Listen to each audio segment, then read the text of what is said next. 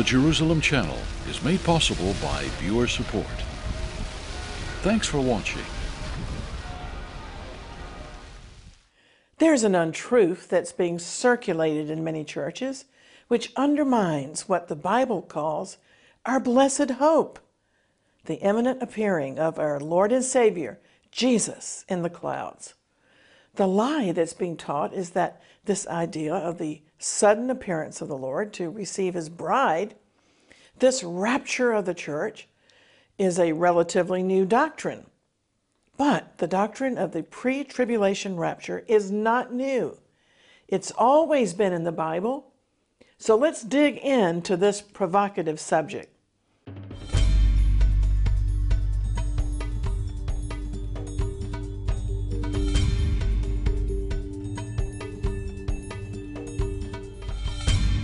Hello, I'm Christine Darg. Is the pre tribulation rapture a relatively new teaching in the history of the church, or has it always been taught in the Holy Scriptures? First of all, what is the pre tribulation rapture?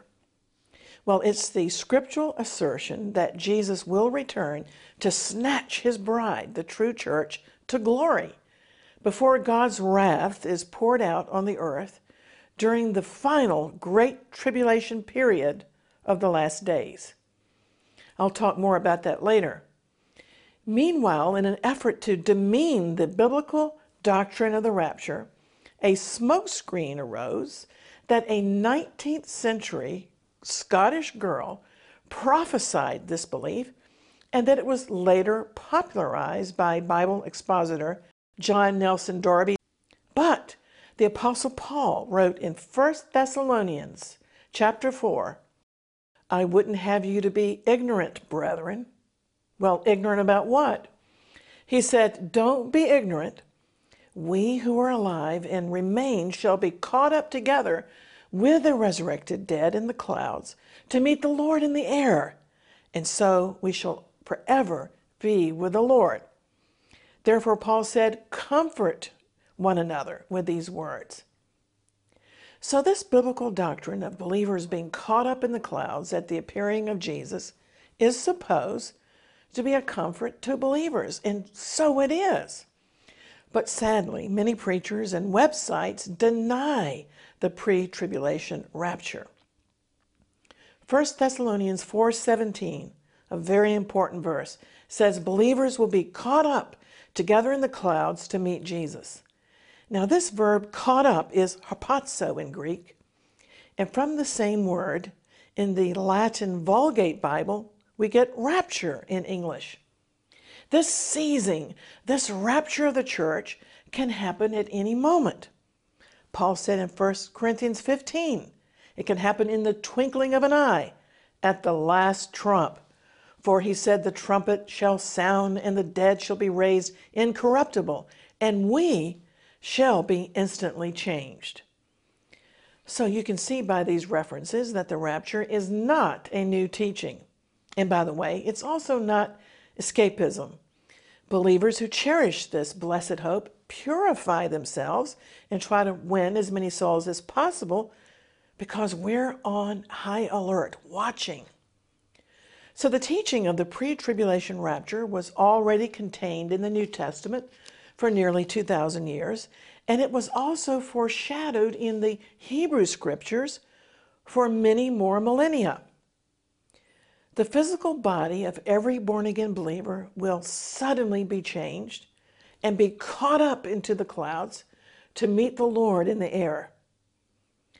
People today are so earthly minded that they can hardly fathom that the Bible teaches such a doctrine. Whether you think it's preposterous or not, the Bible teaches a rapture of the saints that could occur in any moment. And I say, Maranatha, even so, come, Lord Jesus.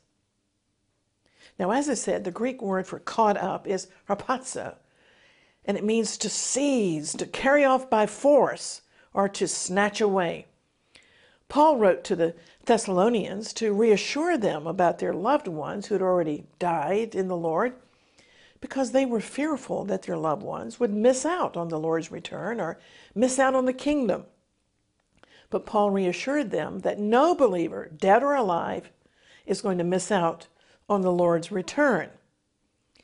In 1 Thessalonians 4:16, Paul explained, "For the Lord himself will descend from heaven with a shout of command, with the voice of the archangel, and with the sound of the trumpet of God, and the dead in Christ will rise first. The Lord's voice will be backed up by the trumpet of God." Elsewhere, Paul said in Titus 2:13, we wait for our blessed hope, the appearing of the glory of our great God and Savior, Jesus the Messiah. So, this doctrine of the pre tribulation rapture is indeed our blessed hope. Now, in the days of Noah, only eight persons survived the flood. Jesus prophesied in Matthew chapter 24 that the last days would be like the days of Noah before the flood, when people lived to eat, drink, be merry, and marry. And they were oblivious until the flood washed them all away, although Noah had faithfully preached to them. Jesus said that's how it's going to be when he returns. Two men will be working in a field, one will be taken and the other left. He said two women will be grinding together with a hand mill. One will be seized and the other left. Therefore, he said, keep watching because you don't know when your Lord will come. But he said, if a homeowner had known when he was going to be robbed, he would have stayed home and not allowed his house to be broken into.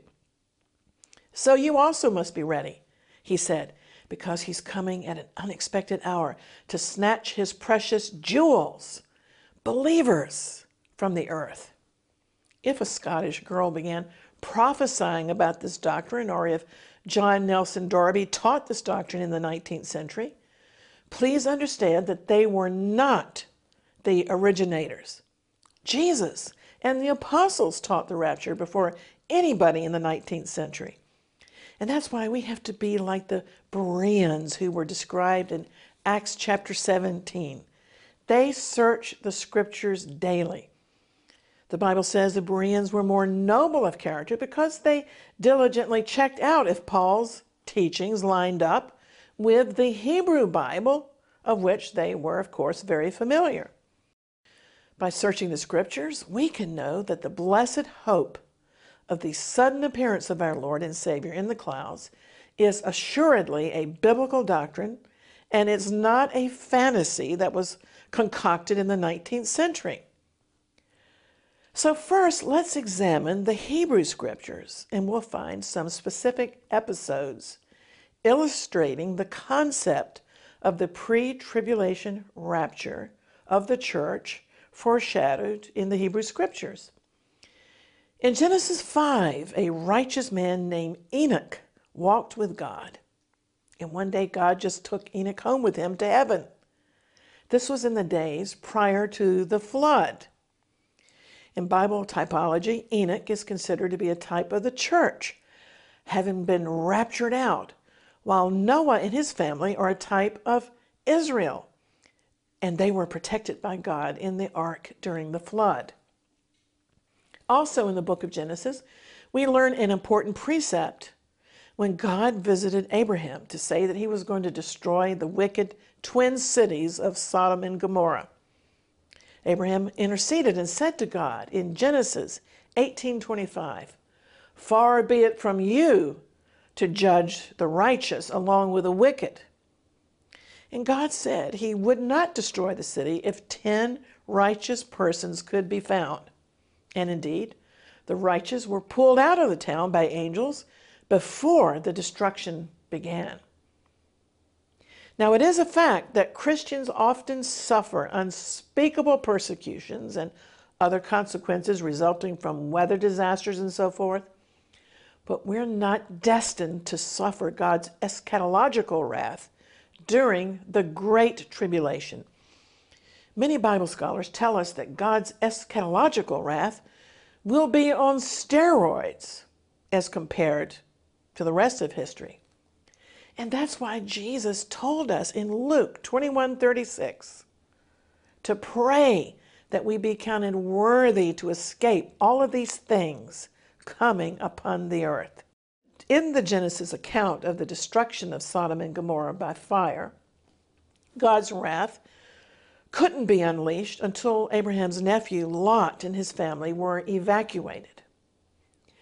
Now, another example in the Hebrew Scriptures, in the book of Second Kings, Elijah was raptured to heaven as he was walking and talking with his understudy, Elisha. Suddenly there appeared a chariot of fire and horses of fire, which separated the two of them. And Elijah went up to heaven by a whirlwind. Think about what the rapture will be like. You'll be suddenly parted from unbelievers in the twinkling of an eye, which is Bible language for a nanosecond. There'll be a separation and a departure. 1 Thessalonians 4 describes the phenomena of the appearing of the Lord. There'll be a shout, a trumpet blast, and the dead in Messiah will rise first. And then those believers who are still alive at his coming will all be transformed instantly and caught up together to meet the Lord in the air. Unbelievers won't hear or understand this shout of command. If they hear anything, it may sound like a thunderclap, but of course that's just speculation. The only thing they'll see is the chaos that follows. Well, in Elijah's day, search parties were sent out for Elijah, but he was never found. Elijah is a type of the rapture of the church. And by the way, Elijah appeared on the Mount of Transfiguration with Jesus and Moses in Matthew chapter 17. In that scenario, Moses represents the law and those who've died. Elijah represents the prophets and those who will be raptured alive. Both companies, the resurrected dead and the living believers, will meet the Lord in the air. So, for sure, Elijah is a type of the rapture. Now, the book of Daniel also suggests a further typology that supports the doctrine of the pre tribulation rapture. When Daniel and his friends were living in captivity in Babylon, the people were ordered to worship King Nebuchadnezzar's golden image. That statue was a type of the coming Antichrist beast system. Daniel's three friends refused to bow down and as a consequence, they were thrown into a fiery furnace for refusing to worship the statue. But where was Daniel? Well, he's mysteriously absent. The Bible doesn't tell us the whereabouts of Daniel, but he becomes a type of the missing church, while his friends represent a type of Israel. And thank God Daniel's friends emerged from the furnace without even the smell of smoke on them because a fourth man, one like the Son of Man, Jesus, Yeshua, was walking in the fire with them. Now, these examples of the missing Daniel, the raptures of Enoch and Elijah, Noah's ark rising above the flood, the evacuation of Lot's family from Sodom and Gomorrah, all these episodes were recorded as examples for us who are living in the closing days of history. Now, some in the church believe in a post tribulation rapture or a mid tribulation rapture, but the pre tribulation rapture is the only option that preserves the important Bible doctrine of imminence. You see, the doctrine of the imminent return of the Lord is embedded in this Bible, and you can't avoid or discard it, and you can't pretend it doesn't exist. There are scriptures that teach that the Lord's coming will be sudden. Nobody will know the day or the hour. But if the rapture is mid tribulation or post trib, the time of the Lord's coming can be anticipated and even calculated from certain passages in the book of Daniel and the book of Revelation. Think about that. Daniel the prophet in Daniel chapter 9 prophesied about the abomination of desolation and this verse was also referenced by Jesus in Matthew chapter 25. This abomination happened in the past when the Jewish temple was defiled And Jesus indicated an abomination that makes desolate will happen again in the future when the Antichrist defiles the rebuilt temple in Jerusalem. And Paul talked about that. He said in 2 Thessalonians 2 4, this blasphemous event will happen when the Antichrist will oppose and exalt himself over everything that's called God or is worship, so that he sets himself up in God's temple, proclaiming himself to be God. Well, don't forget, the Bible plainly states in Matthew 25 13 that no man knows when the rapture will occur. That means it must occur before any countdown period during the Great Tribulation. When the abomination of desolation occurs, it will be a time marker. That's why the pre tribulation rapture must happen first. The rapture can only be a surprise if it happens pre tribulation. Now, in the Hebrew Bible, there's also a reference in Isaiah in chapter 26 and verse 20. Scholars often say that this is a reference to the pre tribulation rapture. Come, my people, enter your chambers and shut your doors behind you. Hide yourself, as it were, for a little moment until the indignation is past. For behold, the Lord comes out of his place to punish the inhabitants of the earth for their iniquity. Matthew Henry's commentary says that when we commend ourselves to God to hide us, He will hide us either under heaven or in heaven. Now let's review what Jesus taught about the rapture. In Matthew 24, which is a chapter concerning the signs of the end times, Jesus said two persons will be working in the fields. One will be taken, and two will be sleeping in bed, and one will be seized and the other left. Jesus used these examples of daytime and nighttime activities to teach that the rapture will happen instantly in all time zones. And in Luke 21 36, Jesus made a statement that many eschatologists say is a clear reference to the doctrine of the pre tribulation rapture. Be always on your watch, he said, and pray that you may be counted worthy to escape all that's about to happen and that you be able to stand before the Son of Man. Now, this week I read an interesting commentary by one Bible teacher concerning a hard passage, something difficult to understand in John chapter 11. That chapter chronicles the raising from the dead of Mary's and Martha's brother, Lazarus. He'd been dead for four days. When Jesus finally arrived, Martha said, Lord, if you had been here, my brother wouldn't have died. Now, usually Martha is typecast as the unspiritual, busy kitchen worker, while her sister Mary was spiritual, sitting at the feet of Jesus.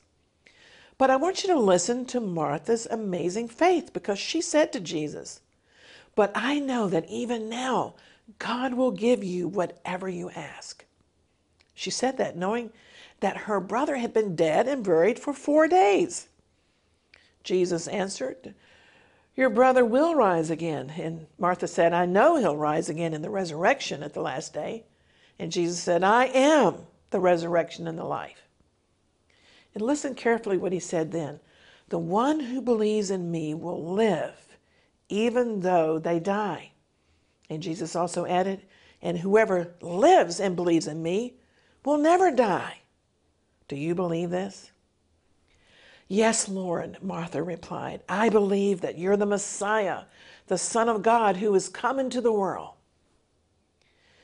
Now, the commentary said, Could the Lord, in his answer to Martha, have been speaking of both the resurrection and the rapture?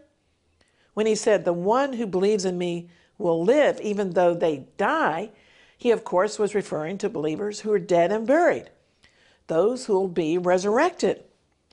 But what about the second part of his statement?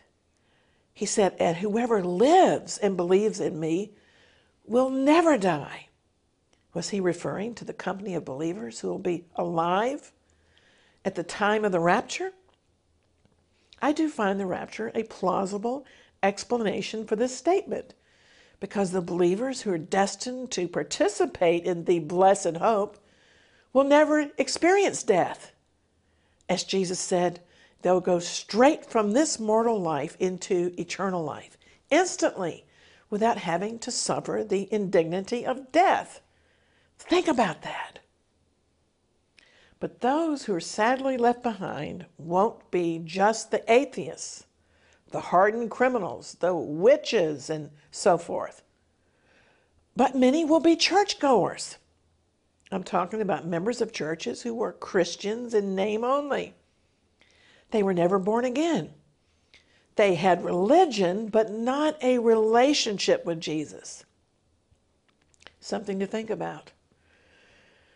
Well, what about the other apostles? What did they say about this doctrine? Many Bible scholars also see the rapture as an event that's unveiled by Jesus and John in the book of Revelation.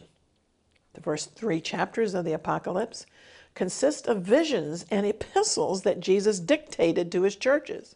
But after chapter 3, the churches disappear.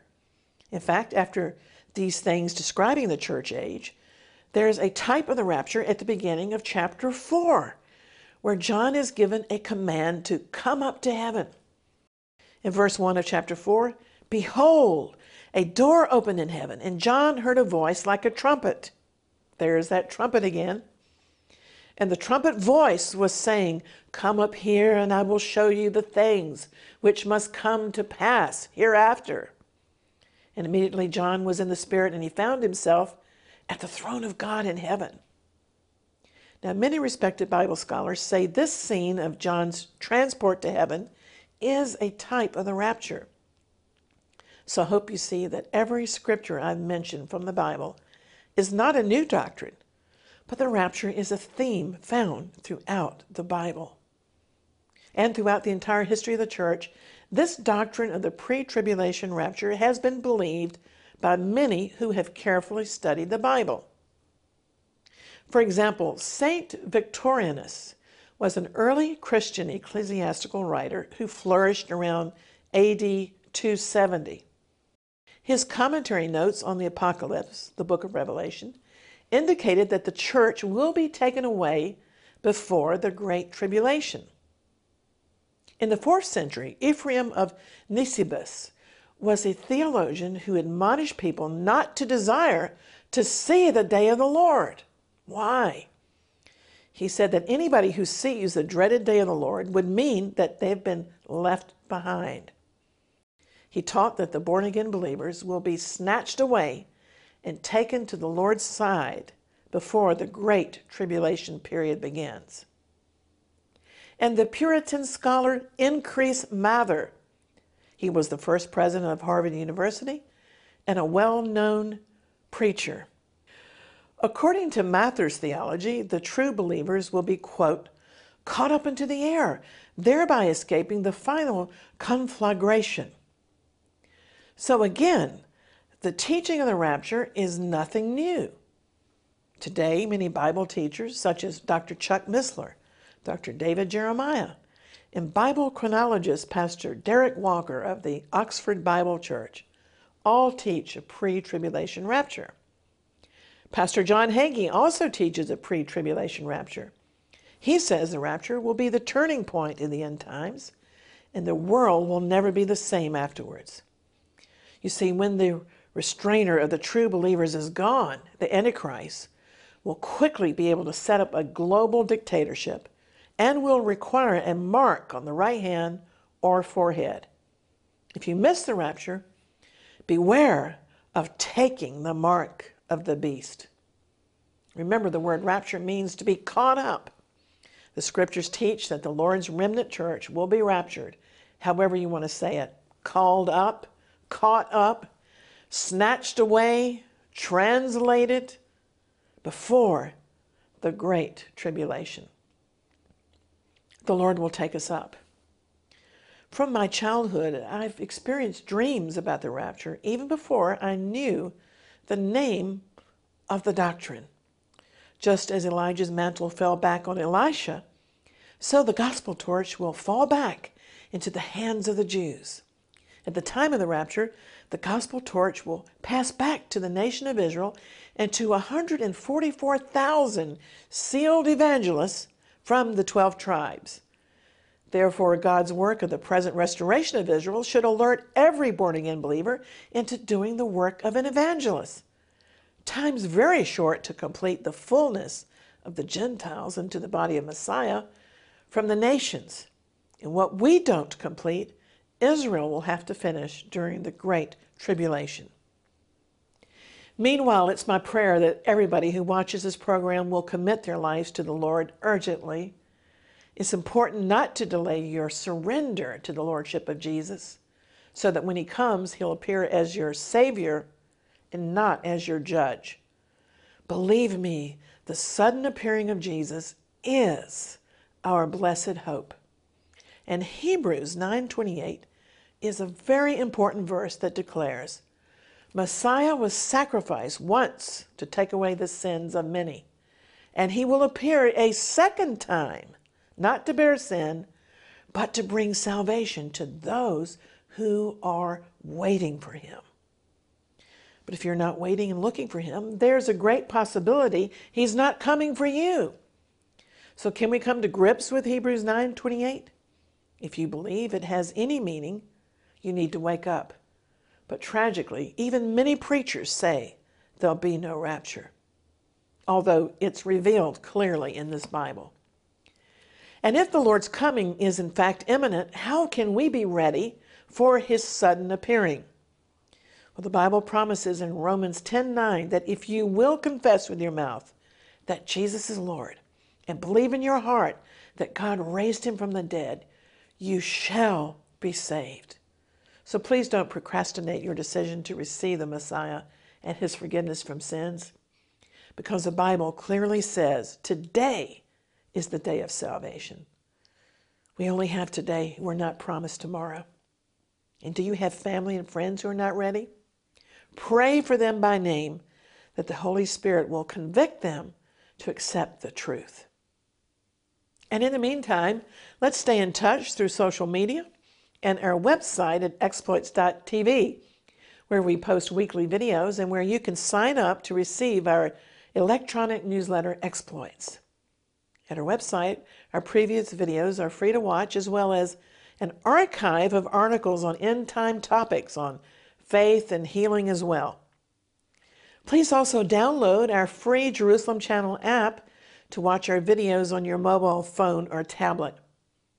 And so until next time, always contending for the faith and praying earnestly for the peace of Jerusalem, I'm Christine Darg. Maranatha and Shalom. Here at the Jerusalem Channel, we work hard to keep you informed and up to date on prophetic end time events in the Holy Land. But we also see so many great humanitarian needs. And that's why your support is helping to keep this ministry lifting up the name of the Lord in the Middle East. One of our most recent projects was to donate and dedicate a fully equipped ambulance to Israel's National Volunteer Rescue Service. The ambulance is available to assist everyone Jews, Muslims, Christians, and yes, even tourists who might need medical assistance. So thanks for being a part of the Jerusalem channel by your gifts through our website or through our ministry addresses in the USA and the United Kingdom. Please help us to be a blessing to all the people of the Holy Land.